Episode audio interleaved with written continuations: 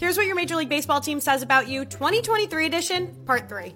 If you are a Padres fan, you are used to expecting the worst, but not anymore. You sat on the steps of the front office begging for them to make a change, and they did. So, congrats, you are currently King of the West. I don't know if there is a human on this earth that has suffered more than an Oakland A's fan. While you're looking forward to all the bells and whistles and instruments that will be playing on opening day, you're disappointed because your prospects leave almost as quickly as your team is eliminated from the playoffs each year. If you are an Orioles fan, you are optimistic for 2023, but currently frustrated as hell. Because just when you thought you wouldn't get sympathy from those around you for being an Orioles fan, not much has been done this offseason. However, you are still hoping for north of 80 wins. If you are a Pirates fan, you have a really nice stadium.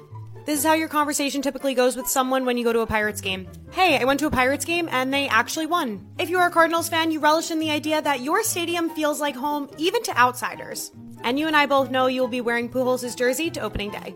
As always, like and follow for part four. Short Cast Club